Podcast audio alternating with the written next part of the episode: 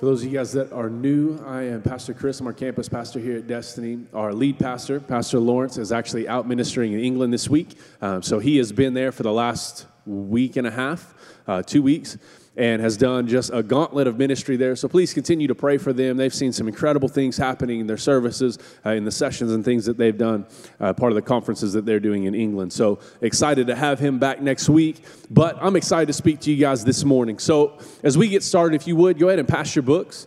Uh, get signed in, note cards there if you would like. Uh, for those of you guys who are taking notes, and I hope all of you are, this isn't a pitch because I'm speaking. Uh, this is simply what I believe to be a fundamental truth uh, for me personally. But the reason, how many of you want to hear God speak? Right? Then be prepared. It's that simple.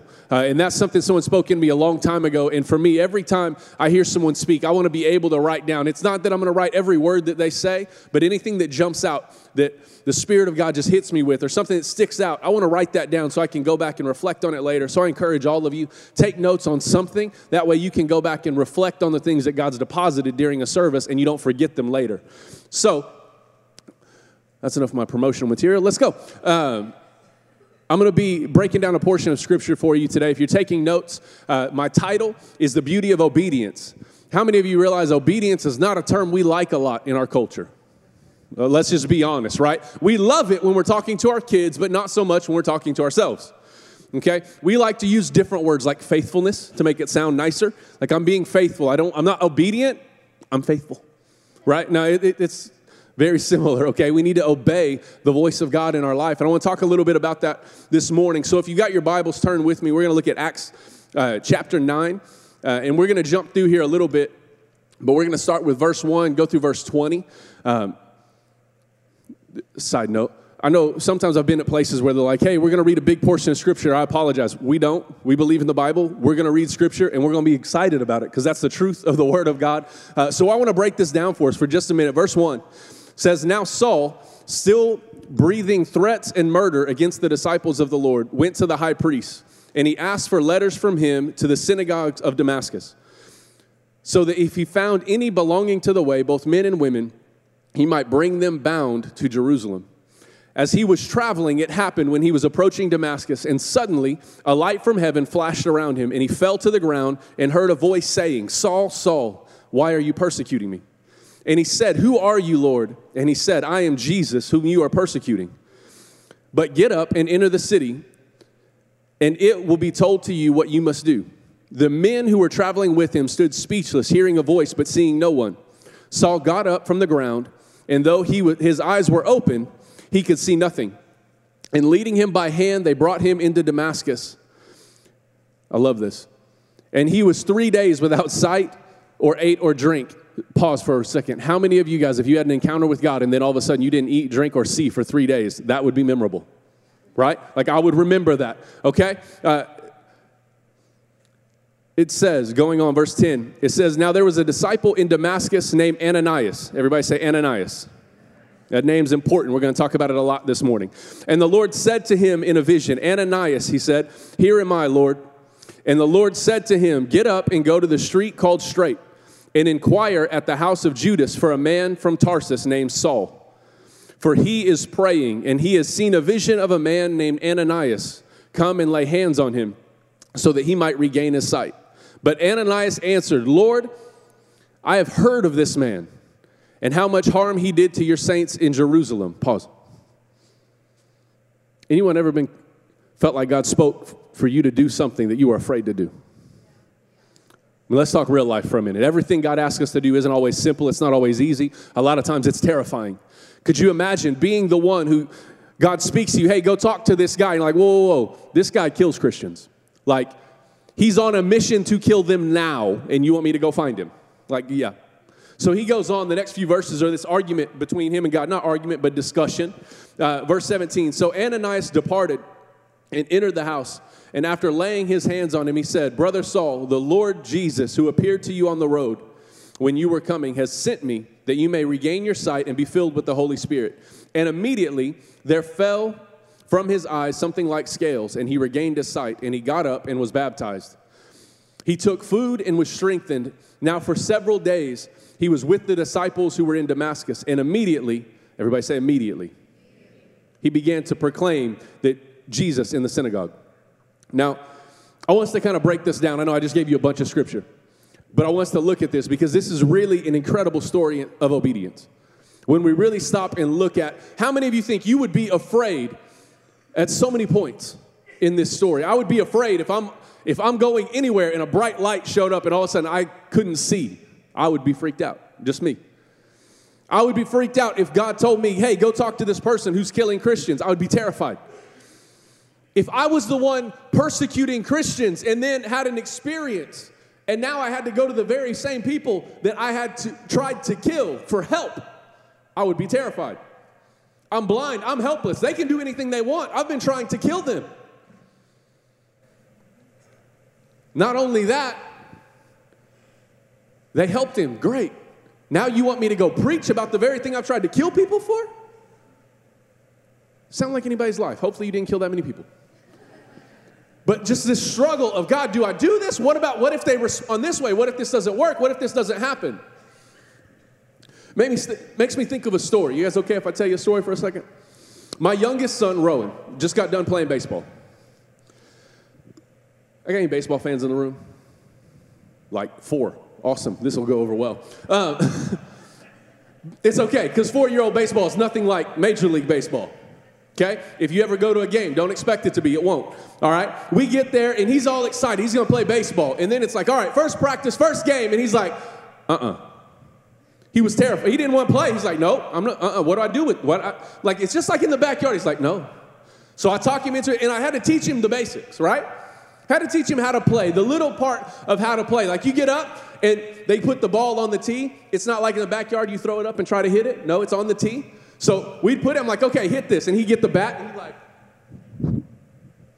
can't do that.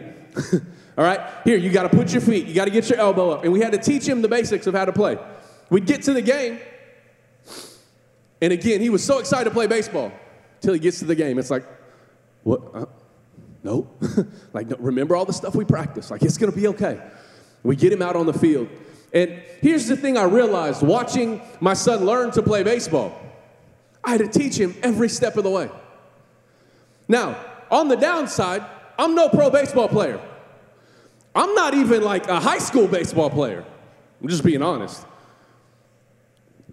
But I could teach him what I knew. And here's the thing what I knew was more than what he knew. So that was helpful, right? And we get there and we go, and we're like, okay, we're gonna go play catch in the front yard. Let's be honest, dads, how many dads you get the Hallmark version of playing catch with your kids, right? It's like you're in the front yard and you throw them the ball and they catch it and they throw it back like they do in a Hallmark movie, right? But in real life, you know, mom drives by, it's like, hey, real life, it's like, okay, no, closer, here, open the glove. It's okay. All right, just throw it to me. Keep it in our yard, okay? You go get it, and it's like, you gotta watch where you're throwing the ball, because he's like, Dad! Like, no, watch where you're throwing, and you run all over the place. And finally, it's like, okay, here's the ball. Now, watch where you're throwing it. Like, gotta throw it a little bit harder than that, right? And it's just coach after coach after coach. And you go on, and he loved baseball, and he did great at it for a four year old.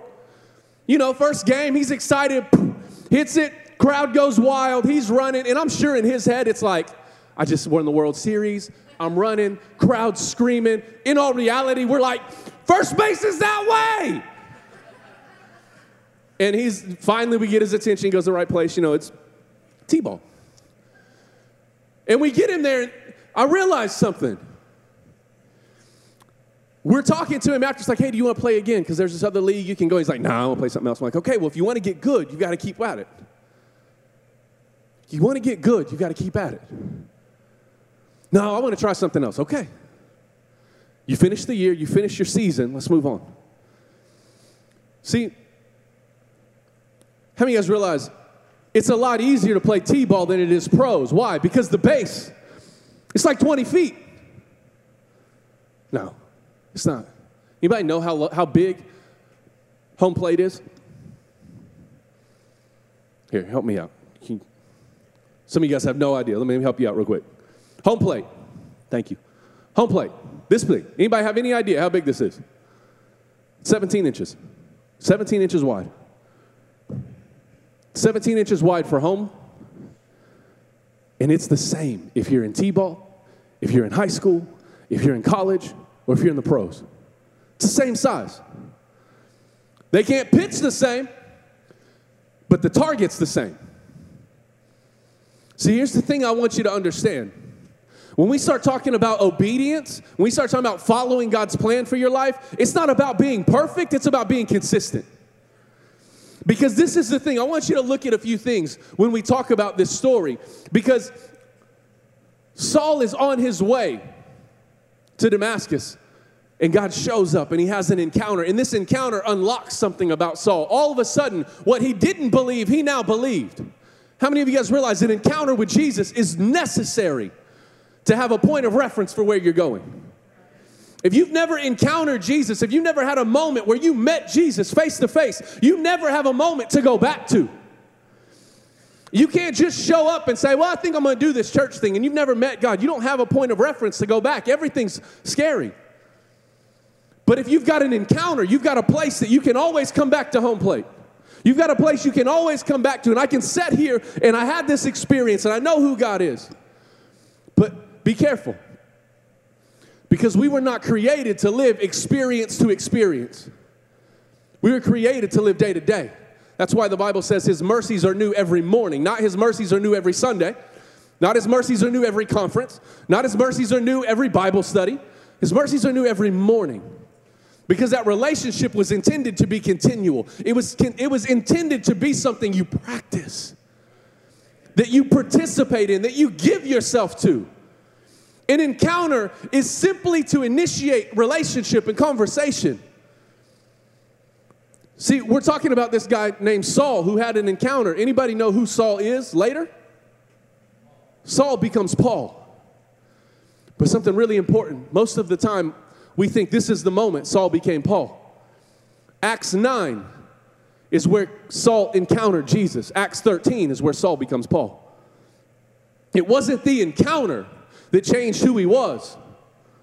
It was his obedience to the voice of God in his life that transformed everything about who he was, where people no longer even knew him by the same name.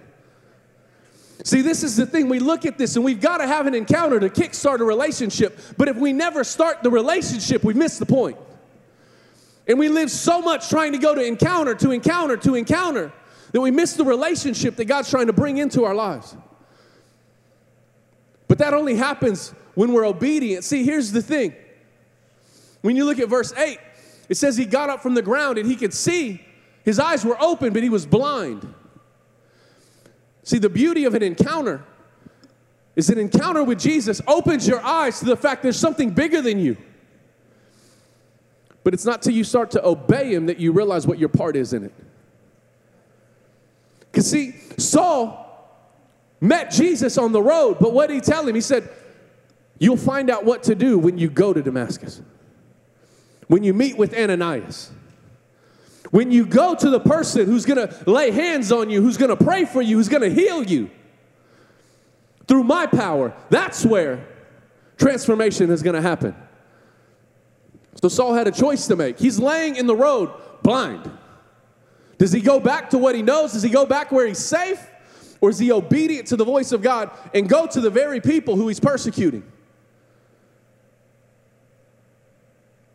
I don't know about you, but I would be terrified to go to the people I'm persecuting. But a light just came out of nowhere and now I'm blind and it's talking to me. I'm going. I don't know what else I'm going to lose if I don't. Just saying. So he goes and he goes to Damascus, and Ananias shows up. And when Ananias begins to pray, that's when he begins to see. See, this is the thing about that story. When Rowan was learning to play baseball, he threw every direction until he learned to put his eye where he wanted the ball to go. It wasn't until Saul was obedient that he was able to see. It wasn't until Saul put his faith into action that he was able to see. Guys, we've got to live with vision. We've got to be people of vision, but you don't get vision from an encounter. You get vision from obedience. It's vision comes from the days, the nights, the spending time in the word of God of God, who do you want me to be? God, what do you want to develop in my life? And it doesn't come easy. Guys, vision's not easy. But it's necessary. You'll never hit your target if you don't look where you're throwing the ball. There's so many of us that walk through life and we're trying to figure it out on our own and we're trying to do it our own way. And God, I'm going to try this. Nope, that didn't work. God, I'm going to try this. Nope, that didn't work. You've got no vision. What's God called you to? Where's He asked you to be planted, invested? You've got to have vision in your life to know who God's called you to be. See, it didn't matter how hard Rowan could throw the ball, it didn't matter how far he could throw the ball if he wasn't throwing it at the right target. Doesn't matter how good you are in life, it doesn't matter how successful you are monetarily. How fulfilled are you in your purpose that God created you for? See, we make the mistake of measuring our success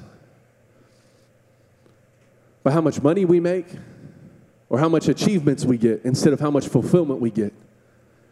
And when your success is measured by your achievement instead of your fulfillment,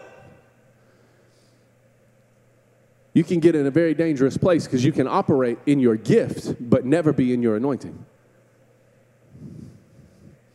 There's a lot of millionaires in this world, they are in their gifting, but their gifting's in the wrong place and they're not operating in their anointing and they're frustrated and they're aggravated and they're angry, but man, they're successful. But they're not where they're called to be. They weren't obedient to the voice of God. They never got a vision, a direction of where to go. That obedience in our life is so key. I love it. The Bible says the Word of God is a lamp unto our feet, not a spotlight. How many planners I got in the room? None liars in the room. Okay, that's what I thought. All right, we got planners. Some of you guys like to plan. You want to know your life laid out. You want to see where things are going, right? You are planners. I've got a 5, 10, 15 year, I've got a 38 year plan. I don't, but some people do. All right? Here's the thing God can give you vision, but you don't know exactly where you're going to end up because I promise you, where my life is now, I would have never guessed 10 years ago.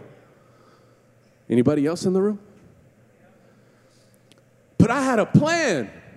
But his word is a lamp unto your feet. A lamp only allows you to see a few steps. Because if it highlighted where you were going to end up, you would try to create your own path. The Word of God is a lamp unto our feet. It's what guides us. It's our obedience to the voice of God that gets us where He's called us to go. It's not our ability to plan out how God should work. It's our obedience to the voice of God. It says he's a still small vo- voice telling you turn to the right or the left. I don't know about you, but if somebody's telling me to turn right or left, that means I'm there. Good news, he's speaking to you in your situation. That's what that means. Some of you guys are like, I don't hear God's voice. He's speaking to you in your situation. Well, I don't hear him telling me which way to go. Maybe you don't need to be moving right now. But but God, I mean, this is a great opportunity, but is it a God opportunity? But I can make a lot of money here, but is it where He want to plant you? I'm going to get touchy here for a minute. But this person gives me a lot of attention at work over here. But is it the person you're married to? We've got to be aware of what's going on in our life.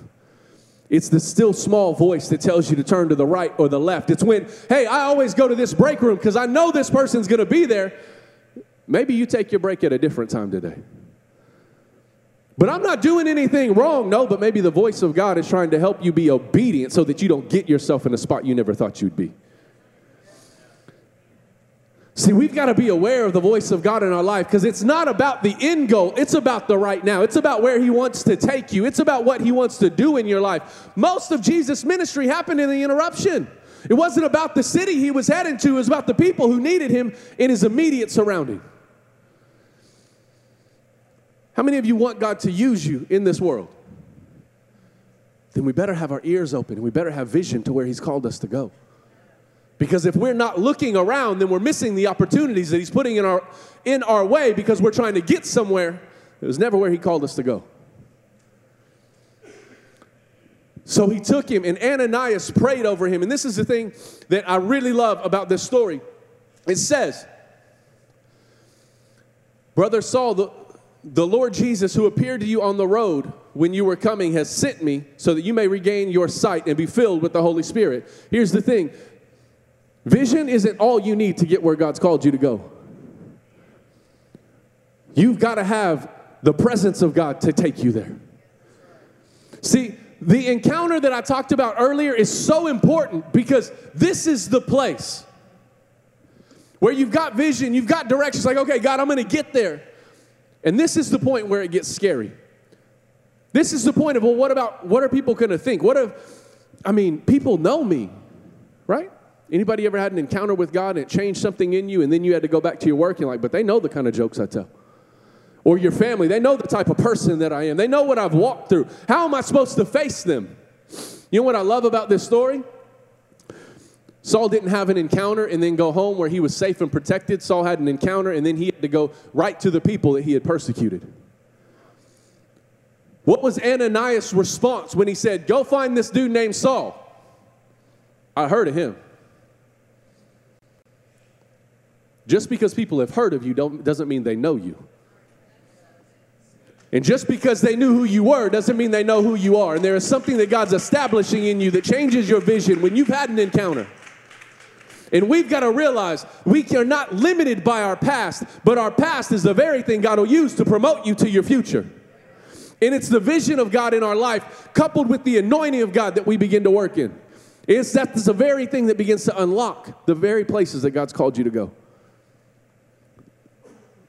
because it's terrifying sometimes to step, step out and take a leap. It is, let's be honest. Says Saul was with them for days, but he immediately began preaching the gospel. Immediately.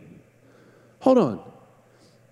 You mean he didn't like spend months learning the ways of the Christians that he was persecuting? No, immediately he began preaching that Jesus was the Christ. Immediately. But I'm not qualified. Immediately, he began preaching that Jesus was the Christ. See, the thing you've got to catch here what was it that he preached? That Jesus was the Christ, that Jesus was the Son of God. That was the very thing he persecuted. You don't have to have all the biblical answers, but you better have an experience that you can point to. Because when he stepped out, it wasn't a matter of if he was afraid of what the people would think or if the people would listen to him. It was a matter of the excitement of what he had experienced, what he thought was wrong was now right in his eyes. And he had to tell everyone the truth that he saw. Do you, do you see this? It was the truth that conquered fear. It was the truth that allowed him to be obedient to the very thing that God called him to do. And it was his excitement from an encounter that released him into that place. See, so often we get so tangled up in all of these things and we miss the mark because we're looking every different direction. We don't we haven't put in the practice. We haven't put in the time. Hear me. The more you practice, the better you get. But you've got to start practicing somewhere. See, my son can't go play in the pros. You know why? He can't even pitch from home plate to the pitcher's mound. Can't. Can't even make it halfway. But he'll never make that distance if he doesn't start throwing the ball somewhere.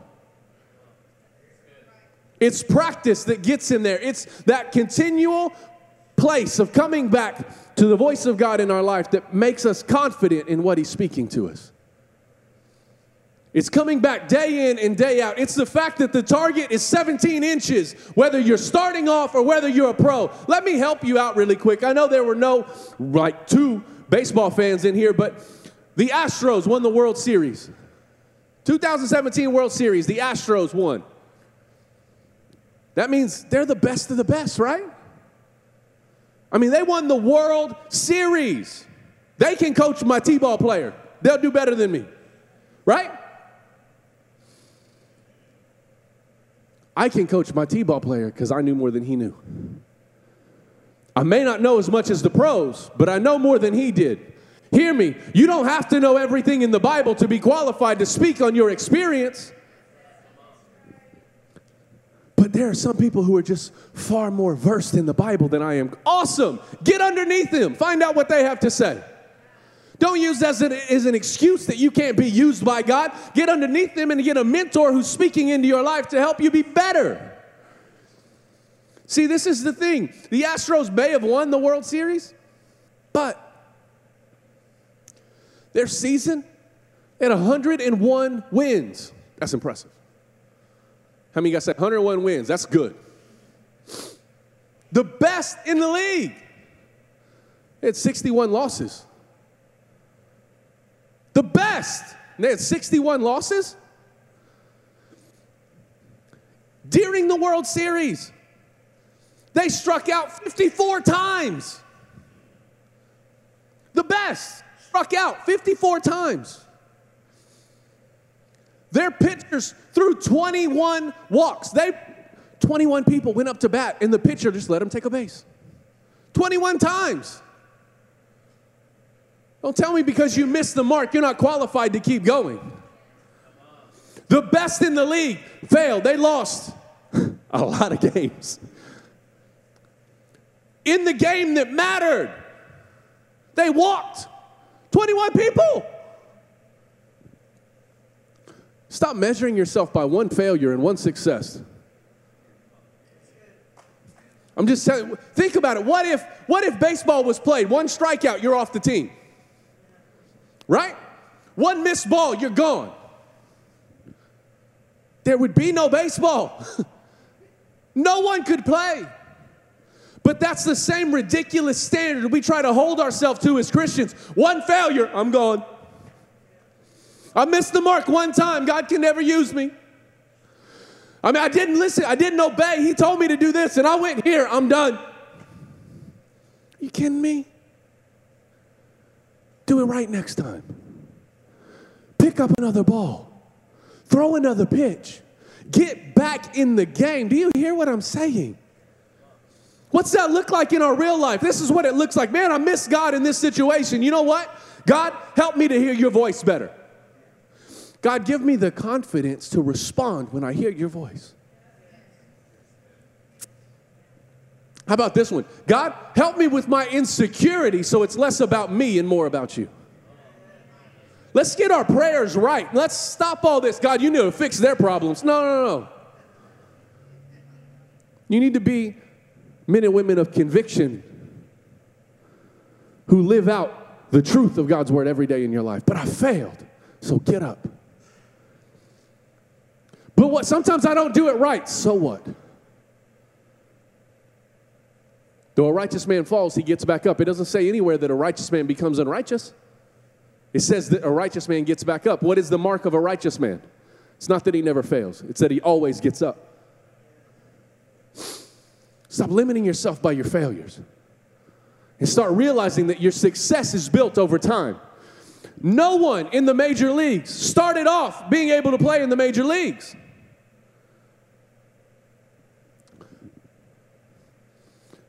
I mean, I want to pray for people, but I mean, Sister Russell's been praying longer than I've been alive. Then you'll never catch up. Get over it. Just saying. You don't even got enough to work with. Quit comparing. You look at other people's life, but their family is so put together.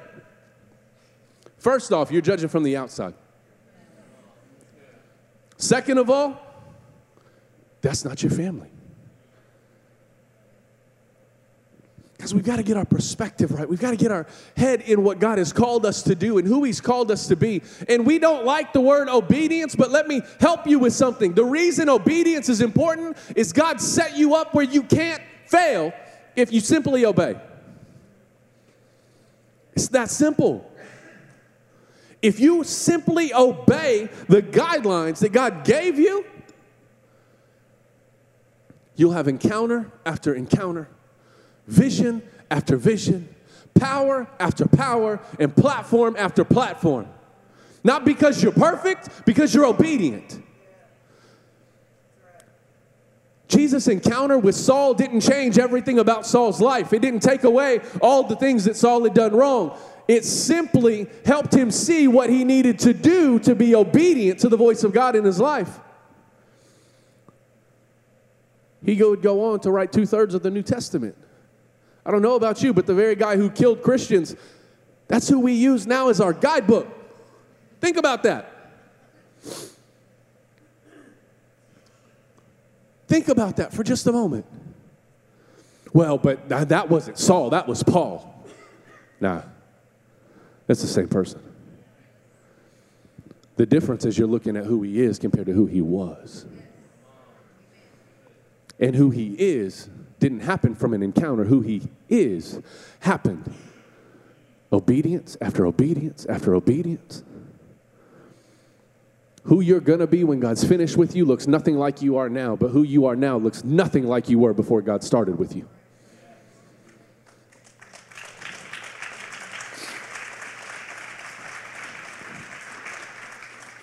But life's so hard, but how do I figure this out? How do I work this out? How do I get there? Practice. It's that simple. It's practice. Stop disqualifying yourself. Stop thinking you can't do anything.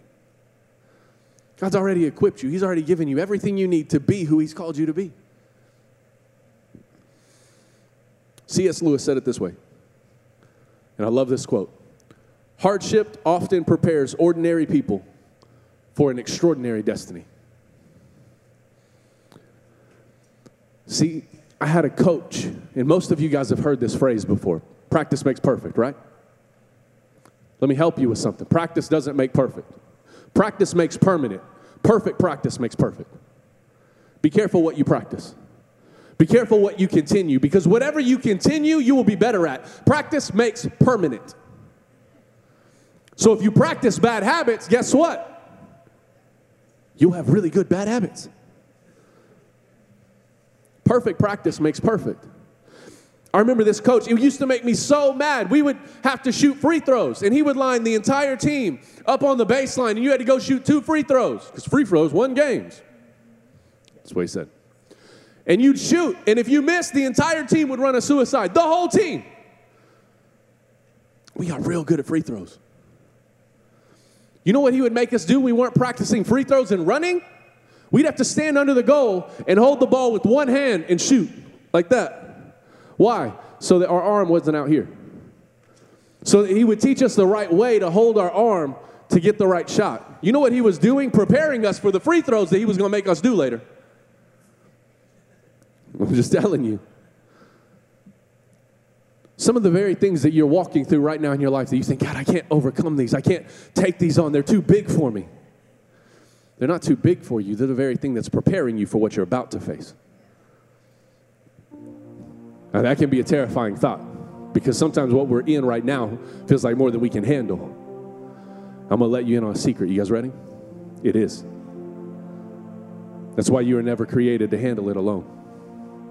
That's why you were never created to walk out the issues of life in your own strength. You need His.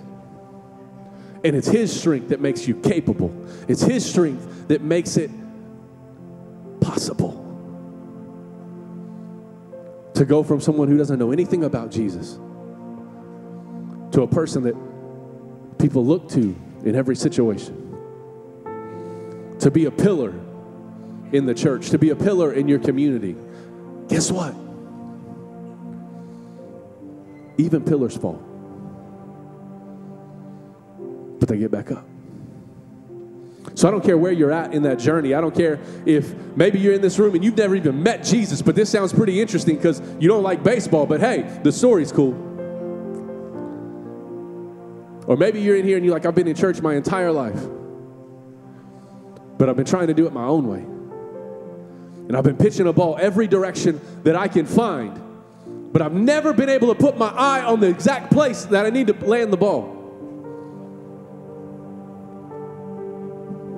Maybe you're in here and you're like, you know, the truth of it is, I've been doing this for a long time and I've been doing it well. Good. Stay at it. Because, see, here's something I found really interesting. Doesn't matter how good you are at something for a moment, because the moment you stop, your ability starts to decline. Man, I can hear God's voice so well. Good, keep talking to it. Or you'll find yourself six, from, month, six months from now saying, God, where's your voice? It's about consistency, it's about being persistent. And it all comes back to that one word obedience. It's the, our ability to be obedient to the voice of God in our life that unlocks every potential that we have, everything that He's created us to be.